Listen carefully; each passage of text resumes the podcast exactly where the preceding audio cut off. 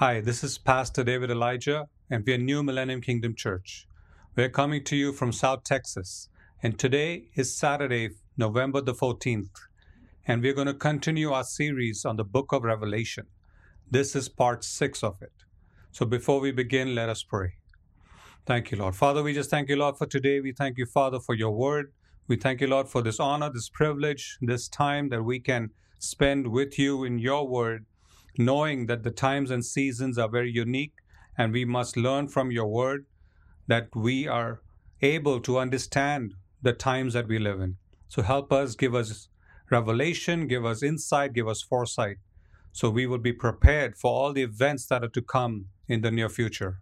So bless this time, bless the people that are hearing it, and help us to fully understand your word through the Holy Spirit. In Jesus' mighty name we pray. Amen. Before we begin, let's just do our intro.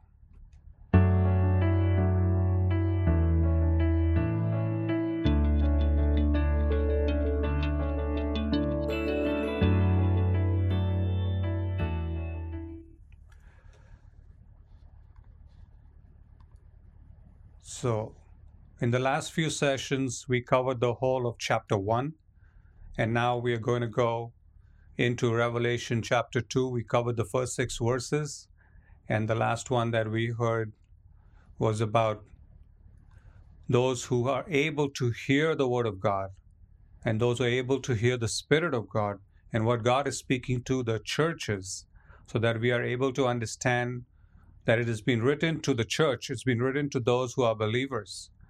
So, Revelation chapter 2, verse 7 says, He who has an ear, let him hear what the Spirit says to the churches. So when we read the book of Revelation, the Holy Spirit is speaking directly to us through the living word. And those who hear and obey, not just hear and just put it off. A lot of people study the book of Revelation, but they don't actually apply it. They study it like a historical book and they find it very fascinating, very interesting, but they don't really actually apply it to their life. So it's to those who are obedient to this word, not just hearing it, but obeying it. So it's to him who overcomes, or to her who overcomes, I will give to eat from the tree of life, which is in the midst of the paradise of God. So this is one of the first of the promises that Jesus gives to the overcomers. And right through the first few chapters, you will see how Jesus is promising the churches specific rewards that are for overcomers. That word is very clear. God requires us to do something. Faith is action. Everybody says, Oh, I believe in Jesus and I love Jesus, but there's no action connected to their life. So if their lifestyle doesn't match their words and their confession, then most probably they are hypocrites or they are compromised or they are just playing games. So this is specific. This book is to be studied by those who really want to hear it, study it, and then obey it then they can access the promises that God has for the overcomers. So, this first promise is To him who overcomes, I will give to eat from the tree of life, which is in the midst of the paradise of God. So, like I said in the last episode, that not just anybody just stroll up to the tree of life and just pluck from that tree and eat from the fruit without authorization, without permission from Jesus Christ Himself. No one else can just go up to that tree. God is the one who gives permission, and He gives you permission to eat from the tree of life. So that's an amazing promise. Revelation chapter 2, verse 8. And now He begins to write a new letter to another church. So it says here, and to the angel of the church in Smyrna, write. So the Lord is telling to the angel to write it down, give it to John, and then let John deliver it to these churches. These things says the first and the last, who was dead and came to life. So again, Jesus saying, I am the resurrected Christ. I was dead and I rose from the dead and I came back to life and life eternal. So it's the Lord Himself who is writing this, who is speaking this, who is declaring it, and who's revealing it to John the Apostle through His angel. So, verse 9 I know your works Jesus is saying He is Almighty God. He knows every detail of every person's life. He knows all your works, all your activities, all your intentions, your motives, everything about you. God already knows. He has foreknowledge. He can look right into you. He can see everything, all your emotions, your attitudes, everything. It's exposed before God. And only God Almighty can say this. Jesus came as a man, but he was truly God in the form of man. So he's the Son of Man, he is the Son of God, and he is God Almighty. And only he can claim this. Nobody else can say this. Mary cannot say it. Mary has never mentioned like this ever in her whole miserable life on this planet. Mary lived a miserable life. She was just cursed and, you know, she was just insulted and mocked and scorned her whole life. That was her life. But she never claimed to be God. She never claimed to say, I have all knowledge or you come to worship me. The Catholic Church is very proud of her. They have built so many churches and cathedrals all over the planet focusing on Mary, which is a complete lie. It's a blasphemy. It's a heresy. So the book of Revelation clearly clears up that kind of a misinformation or, or wrong doctrine, wrong teaching, or wrong gospel. And Jesus here says, I know your works, tribulation and poverty, but you are rich. And I know the blasphemy of those who say they are Jews and are not. So Jesus is directly focused on those Jewish people that follow Zionism. They follow the law of Moses and they say they're Jews. There are a lot of financiers and world rulers and they have Jewish heritage, Jewish backgrounds, and they say, oh, we are Jews, so we have the right to have power over finances, power over government, power over media. There are a lot of Jewish organizations that rule because of their financial strength. But the Lord looks at them and says, You say you are Jews, but you are not but are a synagogue of Satan. So he's calling them satanic. Or they go to the synagogue and they do all the rituals and they do all the traditions, and he's straight out calling them Satanists. So there are a lot of people that walk around, say, you know, we are this and we are that, and we have Jewish background and Jewish roots and Hebrew roots and all of that. And all that is satanic in God's eyes. Your righteousness comes only through the blood of Jesus not through tradition, not through the law of Moses, not by keeping the Sabbath, none of those things. There are a lot of Christians that have caught on to that and they're running with that thinking, oh, it makes them more spiritual. You see that across the charismatic church. And they're just making a mockery of the cross of Jesus Christ. They're saying the cross is not enough. We need to do all these other extra things and keep the law of Moses, and then we are justified before God and we are more righteous than everybody else. And they walk around with a spiritual authority, thinking they're far superior than everybody else. And that again is a deception, it's a delusion. So Jesus is saying very clearly, these are, say these people say they're Jews, but they're not. And what are they? They are a synagogue of Satan. Anybody that preaches another gospel, Galatians chapter 1, verse 8, what does it say? They are anathema. Anybody that brings to you more than the cross, anything more than the cross, they are anathema condemned, condemned to eternal hell. You cannot mix the gospel with Zionism and with uh, Judaism and say, look, that's the gospel. And it's very popular on Christian television. There are a lot of rabbis throwing out their, their, their Old Testament teachings and saying, oh, if you don't follow the Old Testament teaching, then you're not a proper Christian. That's a deception. These are so called Jews that they say are Messianic Jews, but they are from the synagogue of Satan. Why is that? Because they are mixing the simple gospel. The pure gospel, the full gospel of Jesus is that He died on the cross, the Messiah, the Son of God, the Lamb of God. He died for your wretchedness, for your wickedness, for your iniquity. And when you receive Him, when He saves you from your sin, that is the simple gospel. You don't need to add to that. You don't need to do anything else. You don't need to jump through hoops. You don't have to do any religious traditions and keeping Sabbaths and all of the Old Testament rules and regulations. You don't need that. That's why it's called the grace of our Lord Jesus Christ.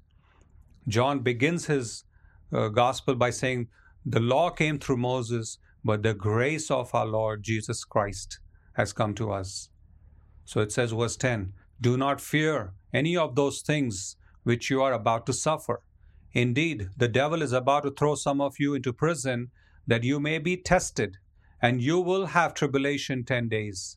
So the Lord is saying, Look, you follow the true gospel, you will get persecuted, you will get thrown into prison. But all those things are to test you, is to test your faith, is to test whether you truly believe in Christ alone, in the holy word of God alone, without the traditions of men and traditions of elders and all these silly things that people want to put on you as false burdens and say, if you don't do this and don't do that, then you're not justified before God.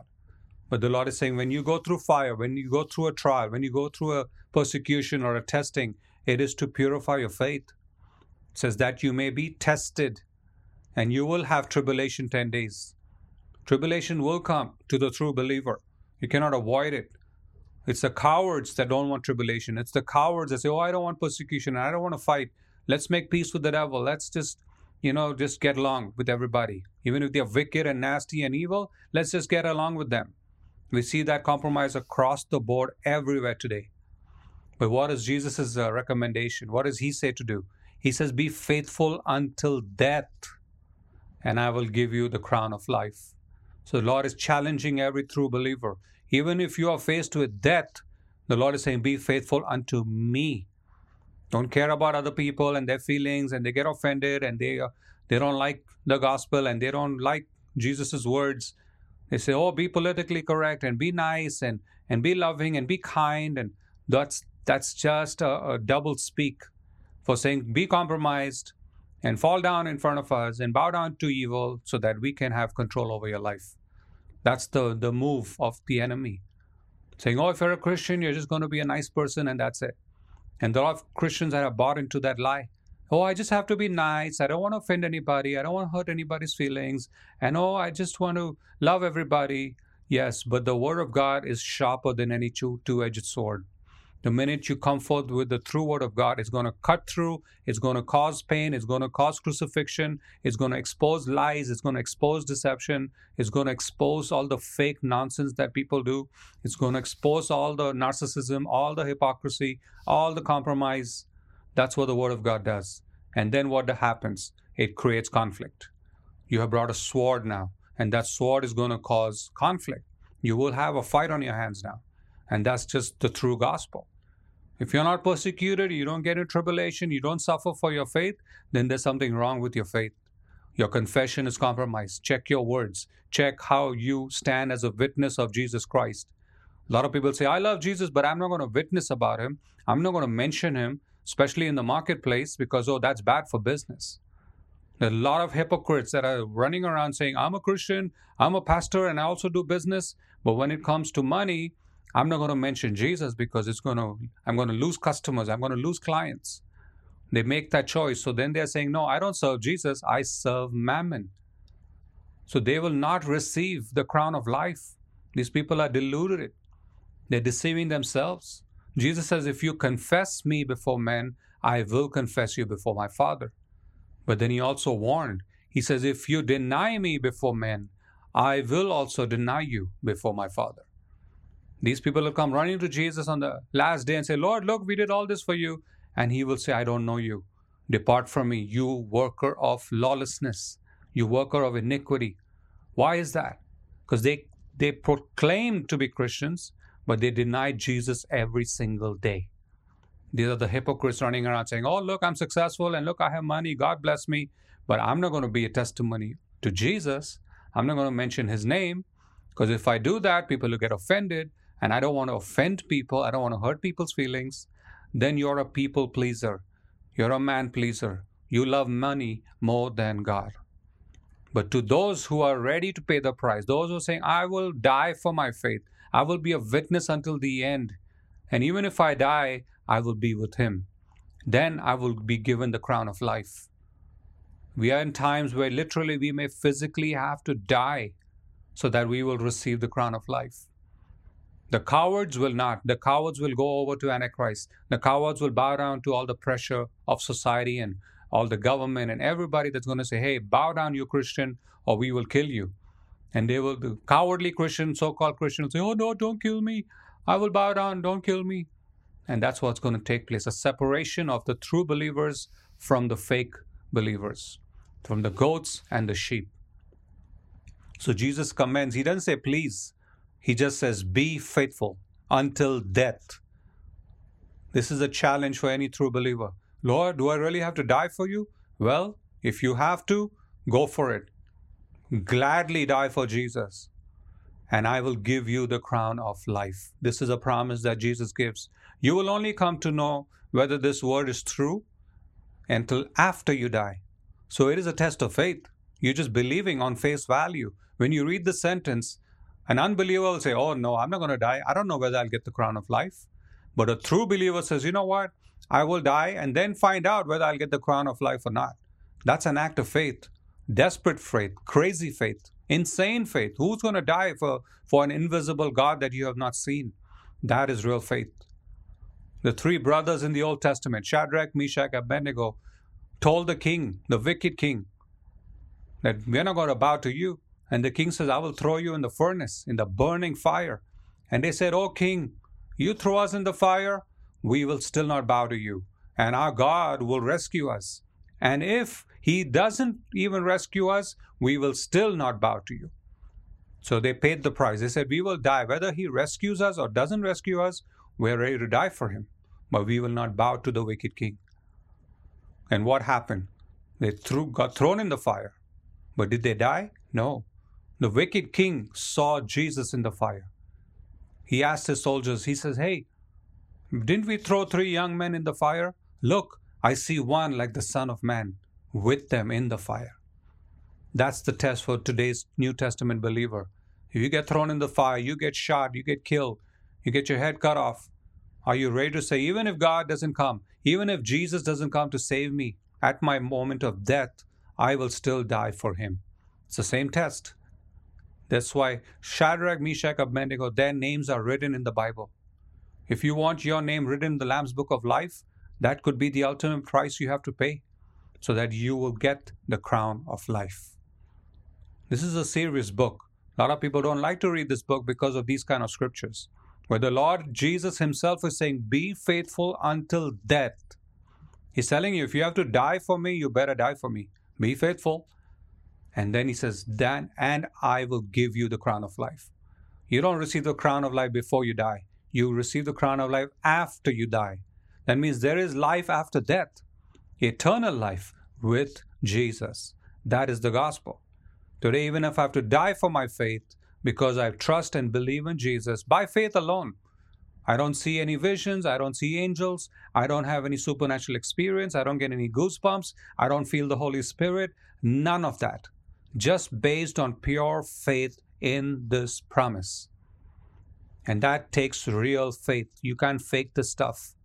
You can't play church. You can't play games. When your life is on the line and you really have to pass that test, you'll have to pass it by dying.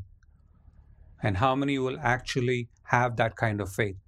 That's why the Lord says, when He comes, will He find faith on the earth?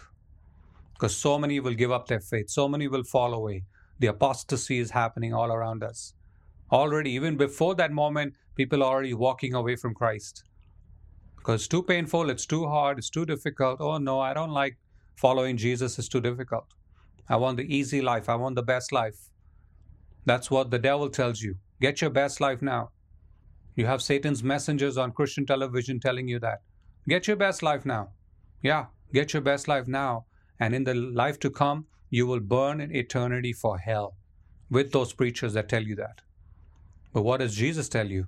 You will have tribulation you will suffer. You will be thrown into prison. You will have to die for your faith. That's the gospel. It's the tough gospel, but it is the true gospel. And compare that with what the preacher on the TV, those clowns, those leprechauns on Christian television is telling you. All the prosperity preachers lined up one by one. There's a special place in hell for these people because they're not preaching the true gospel. They're preaching money, mammon, the best life now, health, wealth, prosperity now. That is not what Jesus is promising. He's promising you tribulation, He's promising you prison time, He's promising you death. And then He's rewarding you in the afterlife. Can you believe that? That is hard to believe. It's easy to believe the prosperity gospel. It is very difficult and challenging to believe the true gospel. So, if any of you are listening right now, if you've been following the prosperity gospel and say, Oh, yeah, I love this gospel because it's so easy to follow, you're following the false gospel. It's the gospel straight from the pit of hell. But when you read the scriptures, the true scriptures, instead of being lazy, instead of opening up your Bible yourself and studying the Bible and then comparing what these people are telling you on TV, you will know whether this is the truth or it's not. Very quickly, you'll find out these people are hypocrites and liars and deceivers, manipulators, coming in the name of Jesus, but they only want your money. Simple as that. It says, Be faithful until death. What is the prosperity preacher saying? Just send me your money and everything is good to go. That's the difference. Jesus saying, Be faithful until death. You're going to die for my faith. And the prosperity preacher is making a mockery of the words of God. Revelation chapter 2, verse 11. He who has an ear, let him hear what the Spirit says to the churches. Again and again, this is repeated. Why? Because people are tone deaf now. People don't want to hear the truth. They love lies. They love deception. They love false doctrine. They love false teachers. They love false prophets. False prophets today are the most popular all over the world, all across YouTube. False prophets, it's like a wave, it's like a pandemic of false prophets. It's sickening to watch. You watch it for two minutes and you're like, where are these people getting these words? Because directly opposite to what the Bible says. It's a lying spirit that's operating upon thousands and thousands of people, men and women. And they're saying, Oh, I had a vision and I had this and that. Does it compare to the Word of God? If it doesn't, it's a piece of garbage. But they never repent. They never say, You know what, I was wrong. They never say, You know, all those word of the Lord I got and this and that from the beginning of January 2020 till now. We're in November. None of these fake prophets have apologized or come clean and say, You know what, I was wrong. Except for one or two. There's one lady I know, she came out of the NAR and she's openly confessing, I was a false prophetess. She's openly saying it. Kudos to her. She had the courage. One single woman had the courage to come up. I think her name is Dawn Hill or something like that. And she's recently come out of the NAR. For those who don't know, NAR is New Apostolic Reformation. It's a bunch of jokers calling themselves apostles. And this lady came out of that saying, you know what? I was running around with these people and I, the Holy Spirit convicted me and made me realize that I'm a false prophetess. And she repented openly, publicly, to her shame. But she's accepting it. She has courage. God will forgive her. And the ones who are still running around saying, No, I'm apostle and I'm a prophet, they're going to get their heads bashed in. Revelation chapter 2, verse 11. He who has an ear, let him hear what the Spirit says to the churches. He who overcomes shall not be hurt by the second death. This is a powerful verse. If you overcome and you keep paying the price and you do not stop till you die, literally, even if you have to give up your life for Jesus, you shall not be hurt by the second death. What is that, the second death? The first death is physical death. Everybody faces that. But Jesus is mentioning the second death, that is eternal death, eternally dying from the presence of God. That he says, You will be spared from that. So to overcome, there's a great reward. Today I overcome and I pay whatever price I need to pay. I don't have to worry about the second death. But those who compromise, those who sold the gospel, those who preach false doctrine, those who prophesied lies and you know all kind of junk, they will be hurt by the second death. They will be cut off from the presence of Jesus for eternity. He will call them workers of iniquity. They won't get a second chance to come into heaven. Today is the day of salvation. Today is the day of repentance. Today you turn from your garbage and your nonsense. And we are talking to the church. We're not even talking to unbelievers. There is so much compromise, there's so much garbage going on inside of the church. There's a cancer that has spread across the body of Christ. And the charismatics are to blame for that. I was part of that movement. I can say that with full confidence because I was part of that madness for a long time. And I could see the dichotomy, I could see the the doubleness, double-mindedness of all the things going on. I saw all the fakery, I saw all of it. I'm like, what is going on? That's why I call it a circus. Because there's so much madness, there's so many clowns, there's so many crazy people. And I was part of that craziness. I was crazy myself. So God knocked me on my head and got me out of there. Graciously rescued me out of that bunch of mad, crazy people. And I got deliverance. I had to be set free from some of those spirits that had jumped on me. There's a transference of spirits that takes place in these churches. Got to be very careful when you enter some of these churches. They'll pass on wrong spirits onto you. They lay hands on you and they prophesy over you, and they'll pass on a lying spirit upon you. They'll pass a Kundalini spirit on you. And then you'll suffer for a long time. So you have to be very careful. Revelation chapter 2, verse 11. He who has an ear, let him hear what the Spirit says to the churches. The Lord keeps repeating that because not many people are hearing. They're hearing the false prophets, they're hearing the fake preachers, they're hearing false doctrine, they're getting deceived by Satan. All that they're hearing. They're hearing the New Age. So much of the New Age has come into the church. And the NAR is fully responsible for that. They have introduced New Age into the body of Christ. These are New Age gurus operating as apostles. And you can see all their manifestations. It's just insane. There are plenty of videos exposing all of it. You can go and search for it. I won't go into it. But God is warning. He says, He who overcomes shall not be hurt by the second death. That means you must overcome. And in, in our time, we have to overcome deception, false doctrine, false teachers, false prophets, false apostles. We must overcome this whole bunch of wicked, evil leprechauns from hell. That's part of the overcoming. If you're bound by these people, if you're entangled in their false doctrines and teachings, pray and ask God to set you free from it. Because it's a very deceptive teaching. It's a very, very pervasive and influential teaching. And they use music to influence a whole generation of young people. Their music is very seductive, very pulls you in. And then the teaching will go inside of you, and now you're ruined. But you don't want to face the second death. You don't want to face Jesus on the last day, and He says, I don't know you. He said, Lord, I followed this apostle. Lord, I followed this prophet. Lord, I follow. He says, Yeah, you followed all of them. You never followed me. You never read my word. You never obeyed my words. You were chasing some false prophecy, chasing some false vision, chasing some word of the Lord that they gave to you. That's what you were chasing. You were not studying your Bible. You were not obeying the sure prophecy. The testimony of Jesus is sure prophecy.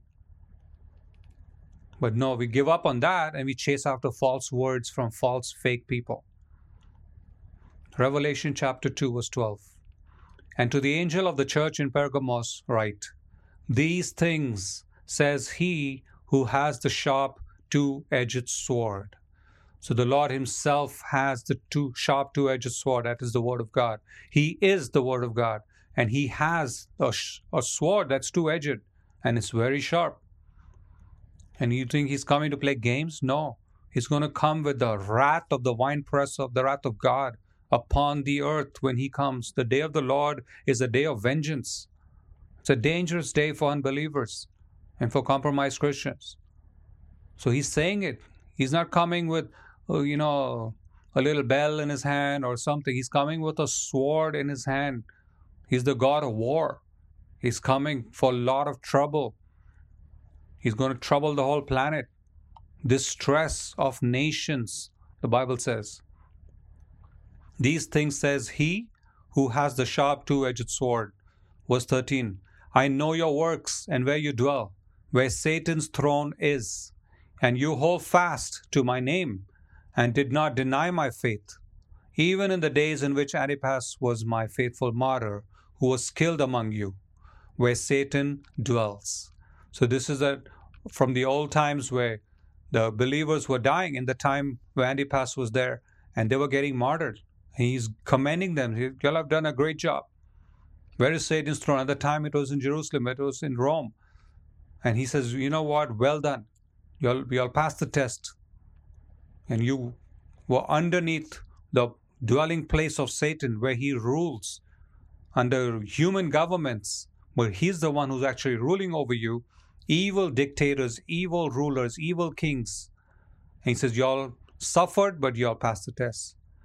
But, verse 14, I have a few things against you.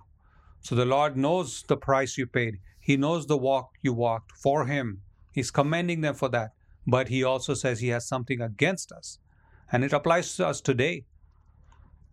But I have a few things against you. Because you have there those who hold the doctrine of Balaam.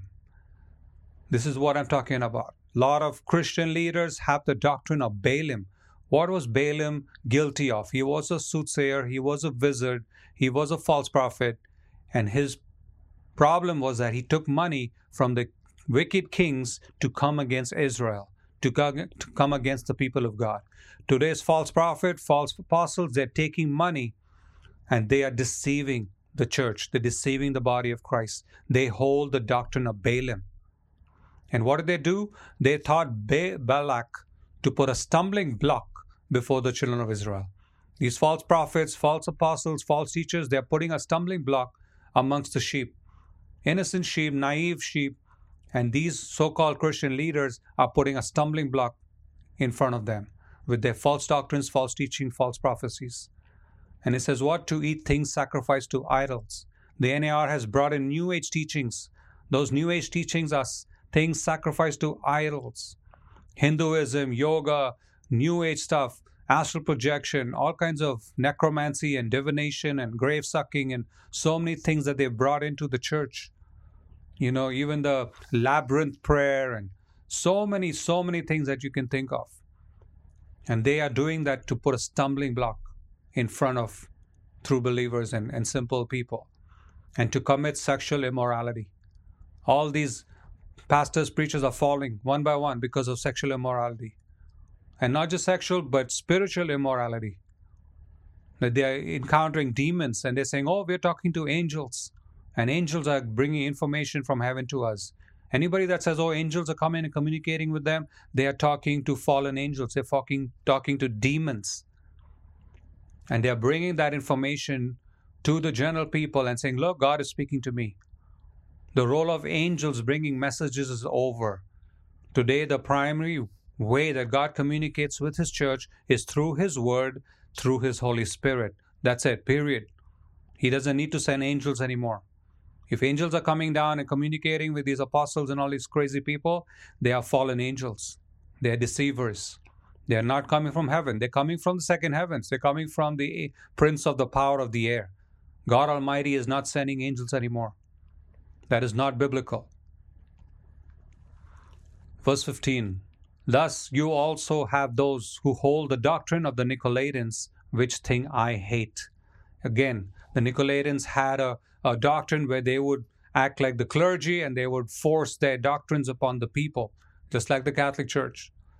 And God says, I hate that. That doctrine is hated by God. If you're under that kind of doctrine, under that kind of false leadership and false, you know, authority, like the Vatican and the Catholic Church, the Pope, and even the NAR, the NAR functions just like the Catholic Church. Oh, you need spiritual fathers, and you have apostles over you, and the pastors under me, and all that is a pyramid scheme, it's a Ponzi scheme, and God hates that. Verse 16 Repent, or else I will come to you quickly and will fight against them with the sword of my mouth. So to the people he's saying, Repent. Or the, or the Lord is warning, He says, I will come to you quickly and I will fight against them. He's going to fight against all these false prophets, false teachers, false whatever. They are fake. They're not presenting the true gospel. They're twisting it for their own personal gain. And like I said, 2020 has proven all these fake prophets and fake apostles, they have no power, they have no authority, they have no credibility. They've lost it. Now they're trying to make excuses. They're hiding in their basement from a coronavirus. Why is that? Why are you hiding? You're supposed to be an apostle, you're supposed to be a prophet. Go out there amongst the people, lay hands on them, and display the power of God. Display the manifestation of the kingdom of heaven. They're not doing that because they don't have any authority, they have no power. It's obvious. They're doing Zoom calls and they're hiding behind a, uh, their wives in the bedroom and making excuses. Revelation chapter 2, verse 17. He who has an ear, let him hear what the Spirit says to the churches. Again, the Lord keeps repeating this because people have become deaf. They can't hear the true word of God. They're listening to all the garbage of the world but they cannot hear the word of God. It's like a mind block. It's like their ears are blocked up. They can't get it across to their mind.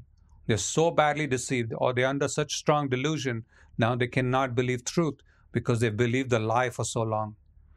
And that's God's judgment on those who have delusion. Because the Bible says God will send a strong delusion on those who believe the lie and practice the lie and hate the truth.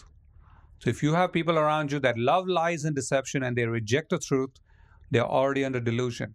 And that's God's judgment on them. He's already rejected them. And you can't break free. You can't break them free from that. You can't pray over them. You can't do deliverance on them. You cannot do anything. They're already under delusion. How do you know they're under delusion? Because all the lies and manipulation and deception that they believe, they force you or try to force you to believe it, and they point to everybody around them and says everybody else is wrong and I am right. That's when you know this they're in delusion. When everybody around them can say hello, you are so badly deceived. Can't you see it? It's so obvious. Can't you see you're in the depth of darkness? Your life and your whole life is showing the evidence of what a wretched life you have, what a miserable life you have, and you're trying to put on a show and act like, oh, I'm, my life is perfect. You're in delusion now. And nobody believes you because it's obvious that you are a messed up basket case. We come across people like that all the time. We live in a valley that people are so badly in delusion. Their life is wrecked. Their life is a total garbage. But they want to put on a show. They want to put on an act. Like, oh, my life is perfect. I'm, I'm doing great. And they're complete train wreck. That's why the Bible keeps saying, He who has an ear, let him hear what the Spirit says to the churches. We must pay attention finally now to the Word of God. We heard all the garbage of the world. We heard all the nasty, wicked men and women all around us. And they want you to hear them all the time, forcing you to hear what they have to say, trying to convince you what they want you to believe. And you got to say, No, I want to hear what the Holy Spirit is saying. And if they're not walking in the Holy Spirit, they have no business to open their mouth because they're speaking lies, deception, manipulation. It's the language of the devil. But they're forcing it, they're coercing you, they're manipulating you, deceiving you, they're doing everything possible. Governments are doing that to people right now because of this pandemic. They're gaslighting people. Oh, put on the mask, put on the mask. Put... All the people that got the COVID 19 were wearing their mask when they got the virus. So the mask is ineffective. So it's just a simple example. But to those who have ears, let them hear the truth and separate all the deception. Put aside all the manipulation, all the lies, all the nonsense that goes on, constant, 24 7. To him who overcomes, I will give some of the hidden manna to eat, and I will give him a white stone, and on the stone a new name Look at how amazing the Lord is. He's like, Look, you just pay the price, you just overcome to the end, and I will give you the hidden manna. What angels get to eat. He said, I'm going to give that to you. And I will give him a white stone, on a stone, a new name. A new name written which no one knows except him who receives it. It's a very privileged gift that God is giving to each overcoming believer. A white stone with a new name on it that the, only the Lord knows and you know it. And it's like, wow, that's amazing. God's giving me a brand new name. That name will basically signify your life. If you lived a righteous life, it'll be written righteous or something on that stone. So wherever you walk and you see that stone, you say, wow, the Lord believes, the Lord looks at me this way. If you were humble, it'll be written humble. If you were whatever else, that's what it'll be written. That's an amazing gift God is giving. So we must understand that God is gracious He's able to bless us with so much. Yeah, we will pay a price. Yeah, we'll go through tribulation. Yeah, we'll suffer a little bit. Yes, we'll be attacked. We'll be mocked. We'll be scorned. We'll be maligned. We'll be backstabbed. All that's happening around you, good for you. That's a good testimony. Don't feel like, oh my goodness, I'm under attack from all sides. Glory to God. Rejoice in your suffering. Rejoice in your persecution. Rejoice. For your brethren around the world suffer like that and they also rejoice. They suffer lack, they suffer hunger, they suffer famine, they suffer all the struggles and poverty and everything, and they still rejoice in Christ. It's only in the West that you find a bunch of wimpy, spineless, gutless cowards whining, grumbling, complaining, acting like little babies. That's the West. All weak and just, you know, losers. They need to wake up. They need to realize that they are the worst of the whole body of Christ. The persecuted church is glorious. The persecuted church is, is waiting eagerly for the Lord. The Western church is looking for the next prophecy and the next dream and the next vision and the next word and, and the next whatever. And they don't get none of it. Why? Because God says, you know what? You're looking in the wrong direction because you're not looking for me. You're looking for your own personal gain. We must examine our intentions, our motives, our attitudes, and our view of what we expect of God and what He expects of us. The book of Revelation is a great expectation of what the Lord requires of believers in the end times. So turn it around now. You've been chasing after God, demanding what you want. Now turn that around and say, Lord, I'm not going to ask you for anything. You show me what is it that you want from me. Try that for a day and see how difficult it is for you to walk with Christ. Most Christians are chasing after God, say, Give me this, give me that, Lord. When, when this, when is that going to happen? Why is this not happening? Everybody's ready to question God about everything. Why, Lord? Why did this happen, Lord? And why did my puppy die? And why did this happen? And why did instead you should say, Lord, what is it that you want from me? And the Lord will say, Read the book of Revelation. I've clearly written it down. What I require from you. It's not a mystery, it's not a secret. A lot of people confuse. I don't know what God wants from me. He wants you to walk the walk, and He will guide your path every single day. That's what He wants. That's why we are studying this book. We are this part six of the whole book. We've already finished a whole month, and we've not even finished two chapters. Why is that? Because we want to study in depth so it can go deep into your spirit for you to switch off that demands that you have inside of you and to say, Lord, Show me what you want from me, and let me be a humble servant to obey your commands. That's a true believer. Narcissistic, selfish, self centered, so called fake Christians are not wanted in heaven. They will not enter heaven. You must understand, we preach to narcissists because they are so clueless of how upside down their, their belief system is. And when they actually read the Bible, open their eyes, actually open their ears to hear and then to understand with their selfish minds, like, oh, really? It's not about me? It's about Jesus. Yes. Now walk this way. Oh, that's too hard. I don't like that. Well, then you don't belong to Christ in the first place. That is why you don't like it. Anybody who finds this offensive and you know gets bent out of shape, basically that's the spirit of pride. That's the spirit of Satan. So wake up. This is a wake up call for you. Think about it. And we're not being mean or rude or whatever. We're trying to just burst your bubble. You've been in this narcissistic bubble for too long. Wake up. The time has run out. The Antichrist will show up, and that's when you will really beg for God's mercy. When the Antichrist shows up and he starts persecuting the church and persecuting the people and forcing you to take the mark of the beast, that's when you better cry out to God and God would show you mercy to spare you that day. Those are the prayers you must pray now. Don't pray for selfish things. Pray, Lord, spare me from the day of Antichrist, where he'll put the mark, he'll force the mark of the beast on wicked, selfish uh, people. If you really say you love Christ, you say you really want to serve Christ, you want to obey Him, start praying in a very different way. Say, Lord, spare me from the day of wrath. Spare me from the day of tribulation. Spare me that I will not be tested like the rest of the world. That should be your prayer. That's it. Prepare me for that day. If that day should come upon me, prepare me for that day. 90% of the church in the West is unprepared. They are weak and spineless and gutless and cowardly. They will not survive. They will not make it with the way their, their weak faith is. They need a real wake up call.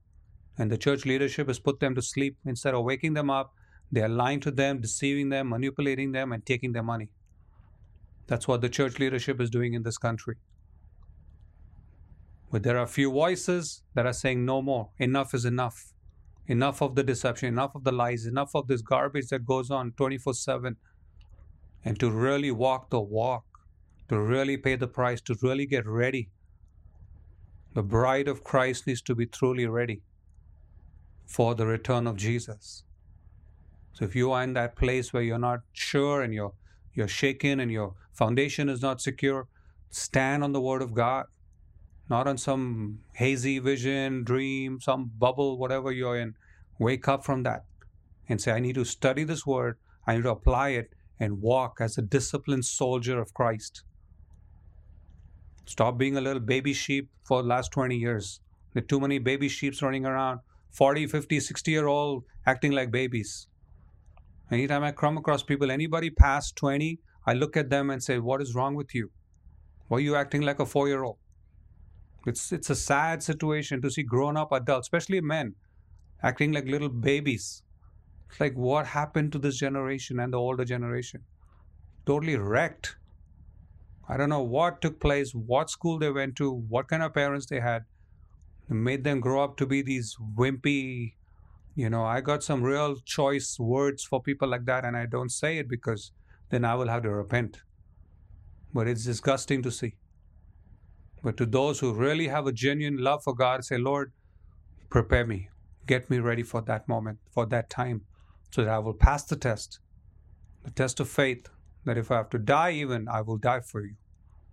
That's the ultimate test. That's the ultimate price. Be prepared for that. We'll continue this series again next week, and we'll keep going through all of this till we finish the book of Revelation. And then we'll go on to the book of Daniel and Ezekiel and compare with the book of Revelation and get a bigger picture of what is taking place all around us in this time. So be prepared, be ready for his return. If you have not believed in Christ and you've heard this for the first time, say, What is the gospel? What are you talking about? What is this craziness in this book of Revelation? It's the coming of Jesus Christ, the second coming. That the body of Christ, the church, the believer, believes in him, believes in his name, believes that he's the Son of God, and he's preparing for his return. We are in that day. We are in that last hour. John spoke of that 2,000 years ago saying we are in the last hour. Today we can say that for sure. We are in the last hour and we prepare for his return. Don't worry whether you're a rich person, whether you're a successful person, whether you're a famous person, none of that matters. What matters is are you a faithful person? Are you a humble person? Are you an obedient person?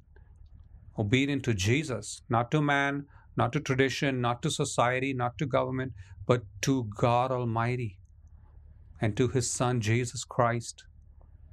Say, I don't know this Jesus. Call upon his name. His name means salvation. Yeshua means salvation. God is our salvation.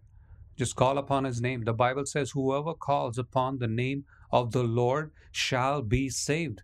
It's that simple. There's no religious rituals to do, no traditions to do, nothing. All you have to do is call upon his name.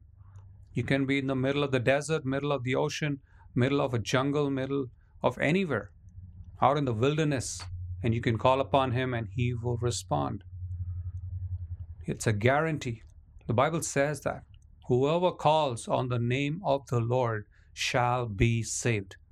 It's a sure thing. So prepare yourself to say, Lord, search my heart that I've done wrong things and I need a Savior. I need you to save me from my own wretchedness, my own wickedness, my own evil ways. That's the time when you will see conversion take place. through genuine salvation is a conversion of the heart. It's not just a confession or a sinner's prayer or a formula. No, it's your heart turning to Christ all the way, 100%. That's what conversion means. There's a lot of fake Christianity, there's a lot of fake confessions.